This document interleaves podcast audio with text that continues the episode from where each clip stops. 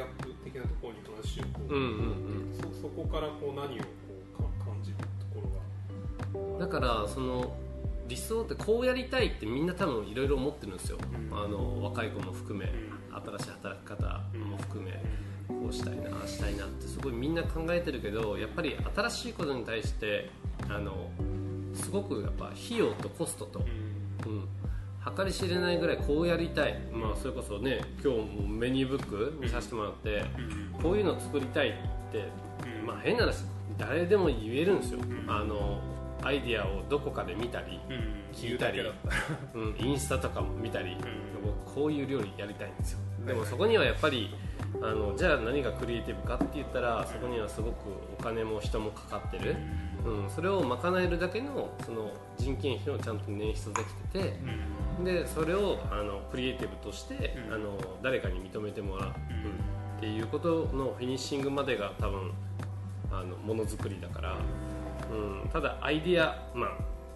だったら多分もっと僕らよりも若い子たちいっぱいねいろんなアイディア浮かぶんでしょうけど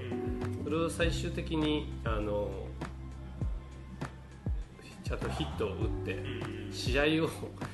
継続していけるかっていうことですね。あとはまあそのお客さんも動員しなきゃいけない、ん。球場も作らなきゃいけないっていう周りを取り巻く環境とかにの費用をどうやって捻出していくかっていうことがなんかなんかすごくギャップというギャップなのかな、うん、なんか本当は自分がやりたいって思うものってすごくやっぱ本当にお金がかかるだって思うのでいいものを作るイコール本当に高いものになる、うん、だから今って高いものっていいものかって言われたらそうじゃないじゃないですか。インスタですげえいいなんかお洋服ブランドなんとか化粧品とかいろいろあると思うんですけどなんか高いものがいいものではなくなんかでもいいものは間違いなく高いよっていうあの説で。なんでまあそのコスト面に対しての、まあ、ギャップ、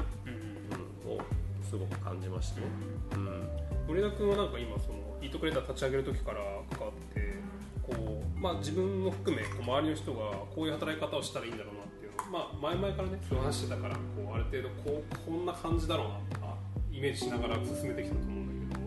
実際今こうイートクレーターの中でこうみんなが動いている働いている現状で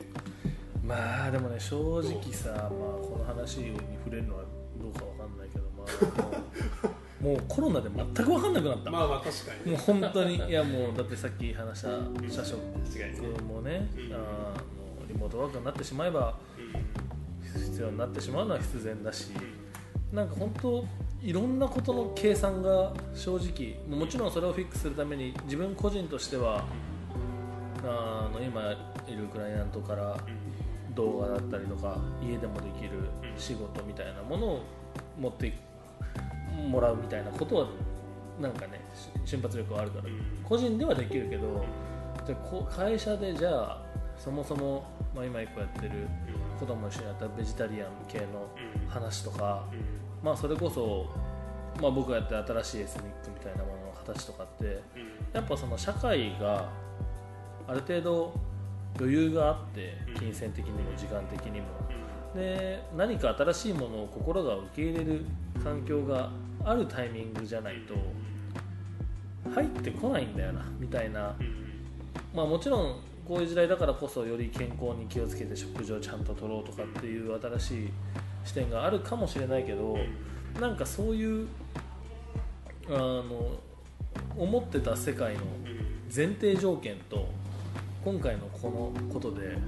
ズレがあまりにも大きくてでも僕はそっちのことをやることを諦めたくなくて っていうなんかそれをどう自分の中で今咀嚼してちゃんと理解して落とし込むかっていうことがまだしてる最中だから、まあだからなんか分かんないよね。もうそのだってもうそうしたらもうちょっと数字はそれなりに出てたはずだしとかっていうのがたらればで言い訳かもしれないけど、なんかそれのもちろんそれのズレだったりとかそういうことをするためにちょっと頑張って働いてもらうとかいろんな状況が今起きてる中でそれとクリエイティブとかそういうことを考えることをつなげるっていうことをする段階よりもマジ今の状況をどうまあ、整理するかなっていう。ねそそれは多分そのうんもともとあのイートクリエイターとして作ろうとしていた話と世界多分あのコロナと話って多分ちょっと分けて考えないと、あのごっちゃになっちゃうと思うんだけど。あもちろんもちろん。でもそれで言うとそういうものがなないともうちょっとそういうものが受け入れやすい状態でそこから僕はどんどん話を進めてきたなんか価値観を広げたりとかそれこそそのタイ料理みたいなあのまあ純粋にフレンチとかあの寿司とかちゃんと高級なお金を払う価値があると多くの人が思ってるもののようにうん。タイ料理っていうジャンルでも日本のいい食材を使いながらあこんなに面白い味あの組み合わせだったりとか考え方する料理があってそれもいいよねっていう風に思ってもらえるようなものを作りたかったからだからそういう人が賛同が多いのと少ないって状況では全然違うしじゃあ今だったらビジネス的なことだけで言うと安牌なものを取っていかなきゃいけなくてもちろん俺もす全くお金のこと考えてないわけじゃないからそういうことをどんどんしなきゃいけないなっていうふうになるともうミッションごと若干僕の中では今会社でやりたかったこと僕がやりたかったことっていうものが、まあ、ある意味すごいいろんなものが進んだ時間ではあるけどある意味戻ったのか変わらなかったのかっていうそのオリンピックだったりとか世界の人と近づくチャンスがここまで世界の人と話されるのかとかなんか まあもちろんすっげえ仕方ないけど、うん、ちょっとゲームゲームの設定があまりにも変わりすぎてることに対して新しい僕が目標を今立てなきゃいけないなって今思ってるっていうことはあるかなさあさっきこの,、まあ、この収録前にちょっと話してたことで言うと、うん。なんかやっぱ飲食ってあの、まあ、自分もやってみて気づいたのは、まあもちろんあの売り上げ行くまでは大変だけどある程度お客さんがこうついてくれてあのある程度こう認知されて回っていけばなんかある程度こうお店の安定したこう、うん予測が見え見えてくる。予測ができる売り上げと、まあ、収支が見えてくるっていう、まあ、それはあの、まあ、自分たちがやってるようなこう、まあ、コンサル業クライアント業よりもやっぱ安定したこううん売り上げを予測できる、うん。でもこれって裏返せばそのコロナで起きてしまったのはね。本当にここゼを崩壊させられると。ゼロが永遠と続くみたいな。頑張りようがないみたいな。まさに本当今そうでそう。そうなった 異常な状態を俺はもうめちゃめちゃあお煽りに食らっなんかまず商業施設でやってるっていうか渋谷っていうところでやってるとかっていうことでもちろん食らってない店もあれば健全なところもあるけどある意味そういうトラフィックだったりとかいろんなことを加味して考えてなんか、まあ、ある意味まだ人にファンビジネスだなんだっていうことはもちろん理解もしてるけどそうじゃない。人通りが多くてある程度こういうことをしてたらこれぐらい入るんじゃないだろうかっていう予測みたいな部分がまあでもそうだこんなに変わった。でやるって時は、まあ、ある程度お客さん来るだろうっていう前提でもちろんビジっネスていうふうにランチもンランチもそういうふうにあってで夜はちょっとね思い切った面白いことをしてもちょっとの人が来ればいいやとかっていうようないろんな打算があってそれは全部やってるわけでそこが何かがゲームの設定が変わることでここまで、なんかそうだね。わけが正直商業施設に誰もいないっていう設定で誰も組まないからそうそうそうねだからそういうふうな話になったと、なってるってことがまあなんか質問の内容とはずれてるかもしれないけどでもあまりに自分の中でそのトピックが大きすぎて結構うんまあねビジョンの先のビジョンの話もだしズレの話もそうだしでも前提が今ずれてるからそれを自分のやりたかったそれこそ新しい世界を知ってもらったりとか新しい人と触れ合ってもらったりとか新しい価値観を食べてもらったりとかっていうところに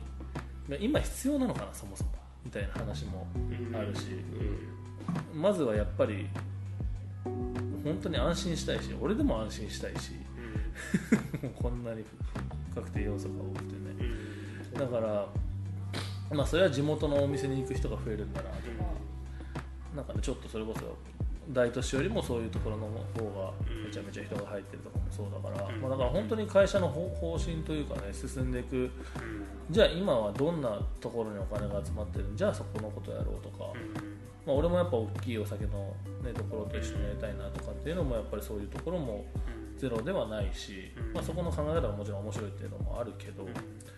でもやっぱりここ数年は少し強いものとか大きくブランドがちゃんとあるものと一緒に何かをしていくっていうことはやっていかなきゃいけないなっていう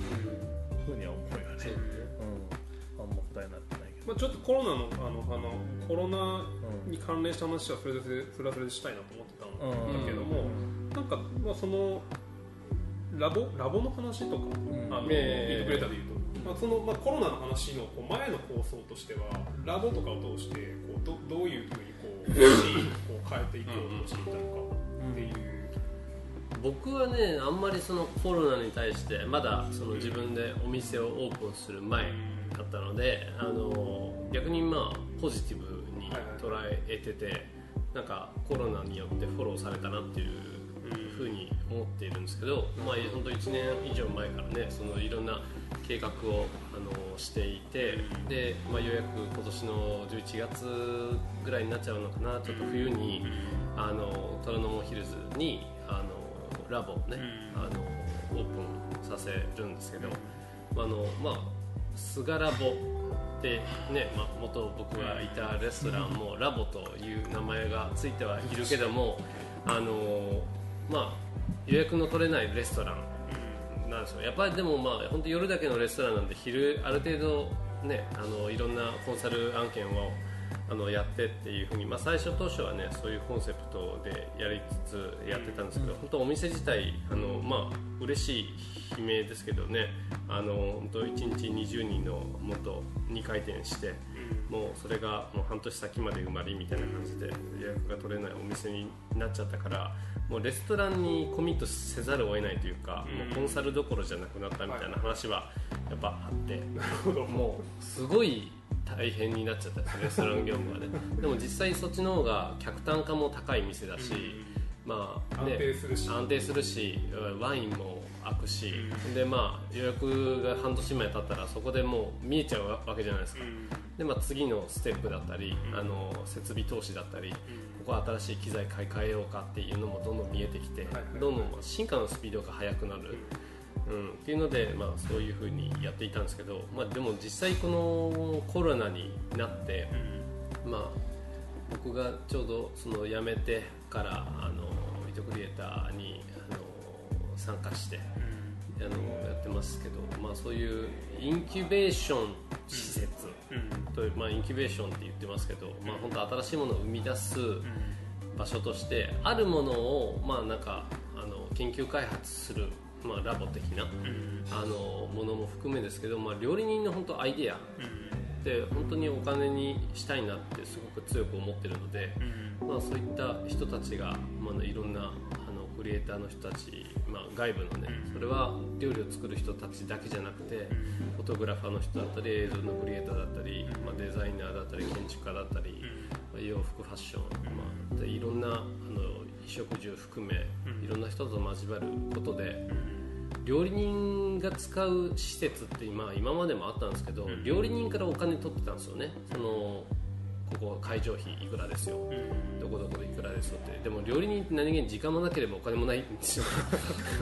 実際。それでねやっぱ使える人って本当に自分がお店に立たなくてもいいシェフというかもう本当に任せられるシェフ。ってなるとまあ本当4 5 0のもうトップシェフだけが使える仕組みみたいな施設しかなくなっちゃってて、まあ本当企業プロモーションにうまいことはハマってるなっていう施設しかなかったんですけど、でもやっぱりいろんなあの虎ノ門ヒルズ自体だったら上に ADK と呼ばれる、まあ、広告代理店があったり、まあ、あの近くに博報堂さん電通さんと、まあ、広告代理店があったりするので、まあ、そういったいろんな地方だったり自治体だったり、まあ、そのいろんなあの代理店の人たちのあの広告費だったりするのを上手に捻出しながら料理人がこうクリエーションできる環境を整えたいなっていうのがあのまあ、声を大にして言ってたら、まあ、森ビさんがすごく興味を示していただいてうん。であの一緒にやりましょううんというふうに言われたんですけどでもまあ誰しもが使っていい施設なのかって言ったらそれもまた別で、うん まあ、それ成果物としてお金にならなかったら回収できないので。うんうんということでやっぱりちゃんとしたあの打率のいい選手を、うんうん集めるために、まあ、今いるコアメンバーたちのシェフたちのもちろんフィルターにもかかりますしあとはその成果物として、まあ、虎ノ門でこれを作って世に出したっていうものがちゃんとしたものであるっていうことであの1個8席だけですけど僕らがレストランをその裏方であの表には完全にラボなんですけど見え方は。裏に実はこっそりとレストランをあの開いてで、まあ、そこにあのいるチームのメンバーもあのそこら辺でもう普通にシェフを立てるメンバーたちばっかりなので、まあ、その人たちがサポートの形に回って、まあ、平日は普通にあの週4日ぐらいしか営業しようと思ってないですけど残りの3日1日はまあ休みますけどあの残りの2日と、まあ、夜営業1日8人のレストランなので、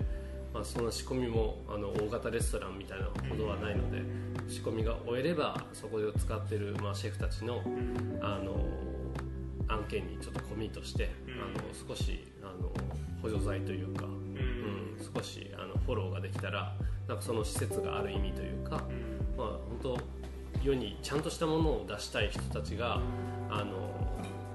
使える施設になるのかなと思って。レストランを作る意味はそのなんかビジネス上というかそっち側でこう利益を作ることが目的なのかそれともそのラボとなんかそのそこが両方あることでうん。働く側にとってそのなんか学びなりキャリア上の話なのかどどっちなんですか？どっちもですね。うん。働いてるレストランで働くっていうふうに思って入ってくれた人たちも、いろんな働き方の料理人たちのアイディアとうん。技量と、うん。まあ、そのいろんなシェフたちジャンルと出会えるっていうこともそうだし逆に外から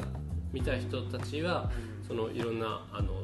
自分が体1個で来てもフォローしてくれる人たちがいてで、まあ、ポップアップのレストランちょっとそこでやりたいんですけどっていう場合もスタッフがそもそもいてだから、まあ、あの気軽にできるって言ったら変ですけど自分がのアイデアをもう少しあの形にするまでのステップが短くて済むのかなっていうので。はいはいはい。ん。これじゃあもうあのもう一回2人聞きたいんですけどその、まあ、現場とこういわゆるこうコンサルティングとかディレクションみたいな、まあ、頭使ってる仕事と、うんうんうん。これのバランスとかなんかどどういうこう配分で現場いるのいらないのみたいな話とか、うんうんうん。なんかそこってどう考えてます？うん。でもそれは現場で現場ゼロはないんじゃない？って気がしますけどね、うん。やっぱ現場でお店もそれなりにうん。シェフとお店の名前もそれなりにセットで売れてうん。って方がお互いにメリットあるよね、うん。自分もお客さんもだし、だからただそれの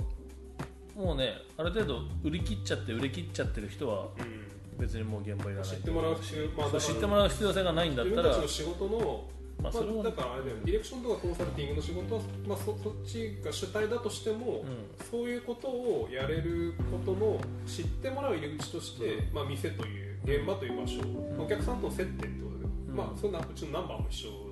っていう考え方。うん。なんかね、本当すごい似たような質問を本当僕3年前ぐらいにそれこそレフェル・ベソスの名前シェフと話した時に質問されて、薬師人君のそのインプットとアウトプットの比率って何対何歩が一番バランスがいいと思ってますか？っていう質問をされた時にああ確かにあんま考えたことないなと思ったけどスラスラスラって僕が出たのが6インプットの4アウトプットだったんですよね。うんで、まあ、インプットっていうのを、まあ、1個レストランだったりあのお客さんだとするとアウトプットは料理人にするものだと思っててその普通のあの料理人であるレレストランでやってるとあのインプットゼロのアウトプット10なんですよね。そもそも型があるものをあのずっとアウトプットし続けるっていう、質のいいアウトプットという意味で。確かに確かに。でもところてんじゃないですけど、ある程度の情報量が入って自分のメッシュをくぐって残ったものが多分自分だと思うんでそのインプットが多くないとあのちゃんといいものが残らないって僕は思ってるのであのカン君なんかもうすごい多趣味だしもうなんかいろいろなあの情報好きなタイプだと思うからそこでまあいろいろ振り落とされてるものが多分今の森枝勘になってると思うんですけどなんかそれが多分僕的に思考が一致したので、まあ、今一緒にいるんですけどだから普通に働いてたらまずインプットまあ自分でね今調べれる時代だからいろいろ見れますけどそこが正しいのかどうかの答え合わせはできないんでそれをまあ自分のちゃんとした箱であの実験してみて作ってみてやってみてであの質のいいアウトプットができたらいいなと思ってるので、うん、って感じですかね。なるほど、うん。そしたらちょっとそろそろ最後の質問にはい。まあ、さっきまコロナの話も出たんですけど、まあ、働き方いろいろこうあの実践もしながら、まあ、現場も2人ともやってるし実際にこうあの、まあ、コンサルとかディレクションとか、まあ、一緒にやったイベントでのこうコンセプト作るとかそういうのもやってると思うんですけどなんかまコロナっていう文脈も踏まえた上でこれから自分たちがどういう働き方をしていくのがこういいと思っているか、まあ、これは自分っていうこととなんか飲食全体としてこういう働き方になっていったらいいんではないかっていうあの、まあ、コロナを踏まえてっていうことで言うと、それぞれ最後ちょっと一人ずつ今どう見てるかめちゃめちゃむずいよねいやでもえ考本えてきたと思うんだけどこの期間の中で当めちゃめちゃ考えたしで実際にコロナで何も動けない時と動この動けた6月7月うんでまあ俺が思ったのは思ったよりひどいなって思ってるっていうのはそもそもでやっぱ食事を行くっていうその行為が、まあ、まだ食事に外食に行ってない人も世の中にすごいいっぱいいて今までさ俺のお客さんだった人だったりもそうだしまだ外に出歩いて食べたいと思わないとかいや多いんじゃない？って人は正直相当いてでそうで、まあ、今回も週末またイベントやるけどそういうのとかもうん。普段来てくれる人とかもやっぱ「いやごめんなさいちょっと」みたいな感じの人が相当いて。で、まあ、そういう感覚もそうだしそもそもでシーンとしても本当に大事な人とうん。少人数でご飯を食べるっていううんそれこそね僕たちも打ち上げもしてないしっていう話でそういう簡単にね言っちゃあれだけど七夕みたいなうん。数字の取り方が飲食はいろいろあったんですよ結婚式の二次会だったりもそうだし、うん。いろんなシチュエーションがあったんですけど、うん。そこら辺全てなくなったから、うんこれはねもう真面目に頑張るしかないっていうなんか当たり前のことなんだけど結構あの大問題だよねっていう感じは正直。本当人一人二人減らさなきゃいけないぐらいの、まあ、お店のサイズにもよるけどなんかそのどうやって稼いでいくっていう風に立てたプランニングが相当変わるお店にななんかそのお店づくお店の経営作りになっちゃったから。今の結論は何なの自分的にどうしてもうね今はもう少人数でもで来たい魅力的なコースのもうでコストコストコストはでも値段は意外に安そこまで安さっていうことはもううん。あんまり実は単価はそこまで下がらなかったんじゃないのかな。1回にその分お金をかけてもいいかなっていうマインドになってると思うけどもうとにかくあの面白くていいものを今以上になんか出していくっていう、まあ、そういう店ってチョンプの話まあ、て店舗店舗どこも店舗はそうかなっていう気は働きします方全体で言うとどうで言うと絞ったあ自分の働き方で言うともうちょっと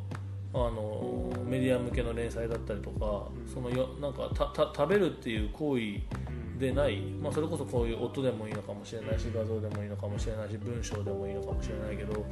もう少し食のそういうところを伝えるっていう作業を食べないでやるっていうことが、まあ、今も連載とか増えていってるしあのがまあもっと増えていってよりより料理芸人になっていくのかっていうまあ。まあ、そこはなんかあんま変わらないけど現場よりのことがちょっと厳しくなってきてるそうですね。そう数字をうん。出すための他の人ポイントがずれて他の自分は自分はもともとそういうのやってたから、ん。あの今までのこう積み重ねもあってそういう仕事取りやすいっていうのはある相談受けやすいっていうのはあると思うんだけど、飲食全体としてはなんかどうしていけばいい、まあ、これ聞いてる人が飲食業でうん。これからどうしてどうやって働こうかなって考えてる人はどうどう考えもうでも申し訳ないけどここ23年は飲食全体の外食っていうところに分野におけるものにおいてはもう落ちるっていうことはマストなのでどれだけ出費を減らすかとかどれだけ借金をあのちゃんとお金を借り入れしてあのゆっくりなリズムで返し返せるようにするかとかめちゃめちゃ基本的なことだけどもうそこをまずやって足場をとにかく固めて、うん、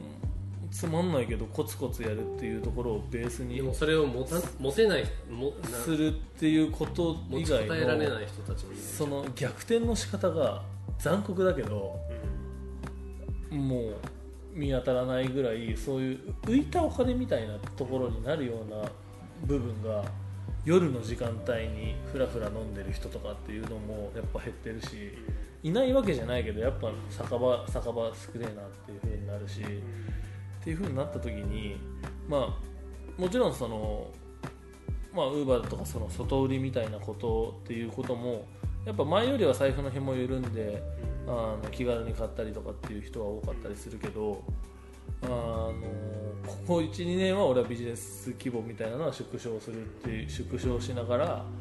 続けられる努力をするっていううん。まあそのジャストアイデアとかなんかその単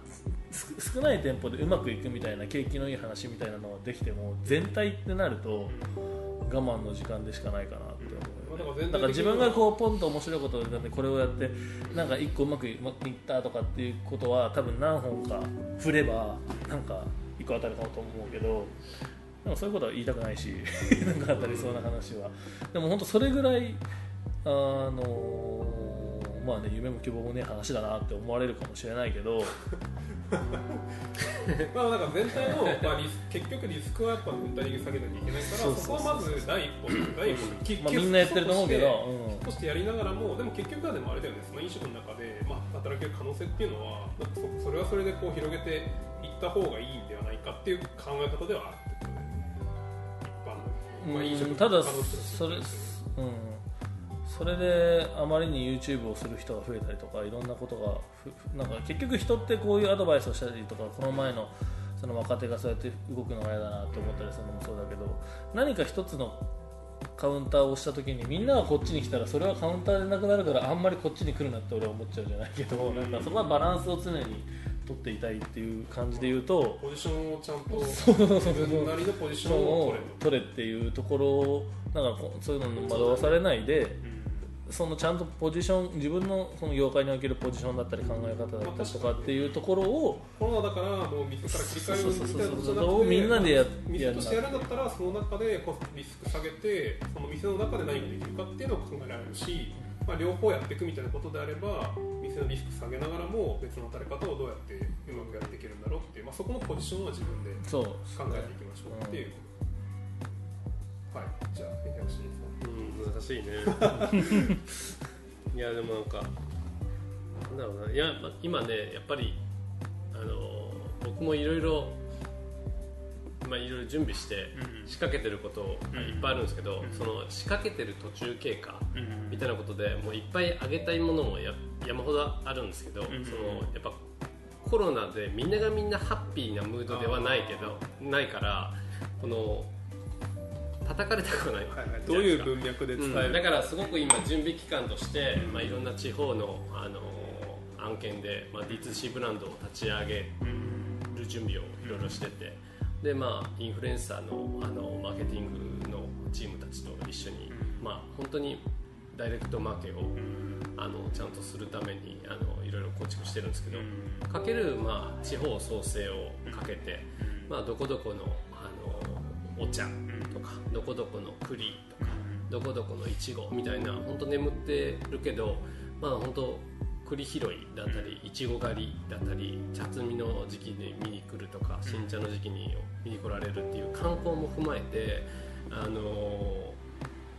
もっとあのなんていうんですかねかつあのいちごがね売れたかもしれなかったしお茶新茶が売れたかもしれなかったしなんかいろんなあのかもしれなかったことがいっぱいある中でそれをもうちょっと価値としてねあの少なくなるのは本当仕方ないです、まあ、あの消費側がけどそれをもっとあのそれだったら単価上げようやっていうあの、まあ、ポジティブな考え方であの本当いいものを作ってる人たちのあの作業単価と商品単価上げてあの上げることも本当料理人の仕事だなと思ってるから、まあ、そこでなんか価値のあるプロダクトにしてあの世に出すっていう今すごく準備をしているし、まあなんか本当どういうこう仕事をしたいかみたいなどういう仕事したいかとか、まあ、今までだったらあの将来の夢はレストラン開くのが夢ですみたいになってるけど多分もう今後その将来の夢もレストラン開くリスクの方がやっぱ高いコロナと あのっていうことを考え始めちゃう。ウィズコロナじゃないですか、うん。なってくるからその多分若い子たちが思うことも多分働き方も変わってくるしなんかいろんな思考回路が変わっていく中ででもまあじゃあ自分だったらどういう仕事をするかじゃなくてまあどういう生き方したいかぐらいもうちょっと俯瞰に見てそれだったらねもうちょっと簡単に考えれるのかなと思うんですよね。そのどういう仕事したいかって考えちゃうとなんかすごく他人を巻き込むからあの難しく考えちゃうけど自分ってどういう生き方したいみたいななると多分もうちょっと向上心も湧くし、うん。うん、本当だからポジティブな閉店みたいなのがいっぱいあってもいい気するんだよな全然いいと思うんだよね。生き方生き方としてだからね、うん。別に今までは店が生き方みたいな人がいっぱいいた中で、別にそこまでじゃなくてもいい。そうそうそう。なんかどっかでねそういう心の趣味も本当に活かせる時代になるだろうしなんか今まで釣りが好きだったんだよねっていうのが釣りかける料理で何かが生まれるかもしれないしすごくおしゃれなあの、ね、あのシェフがいるいてそのファッションと何かが生まれるかもしれないし。その新しいなんかドレスコードがもっと縛られたもう赤い服を着ていくレストランみたいな準備をしてもいいかもしれないしなんかすごいいろんなアイデアが生まれる僕はポジティブな期間だとは思ってるので、まあ本当、まあ、自分がね本当お店をやられてる方に関してはもう本当食いつないでもらうしかないんですけどお客さんが来れないんだったら逆にこうもっとあの今まで来れなかった人も、うん、同じなのでそれだったらもう今まで来れなかった人も巻き込んでなんかウェブ上で、何かあの価値観共有するのもそうだしあのお店作りっていうか今からのアイデアフラッシュアイデアみたいなものを形にするのを、まあ、お客さんも巻き込んでやっていけばあのみんなフォローしてくれるでしょうし自分一人で本当あの考えずにみんなを逆にこう巻き込んであのファンを事前にお店ができてからファンじゃなくてお店を作る前からファン作りをしていくっていうのもなんかこれからの準備としてはいいのかなって思ってますけど。なるほど。だからあれですよねこう今までは、まあ、店店でどうやうまくやるかっていうのが、もう前提としてあって、うん。うん。でこっから多分2人はどうそれを崩していくかっていう、うん。可能店以外っていう選択肢を作ってきたけど、もうちょっとライフってか生き方で見ると、うん。そもそも別に店っていう前提自体が、うん。あのまあそこ自体も別にななくても、うん。ありそうですね。いいかもしれないってことね。だからゲーマーキャリアとしての店っていうのはあるかもしれないけど、店がデフォルトではないっていうぐらいの視点で考えていかないと変化が大きい中でなんか崩れちゃう可能性があるみたいな。確かにそれはそうかもしれないですね、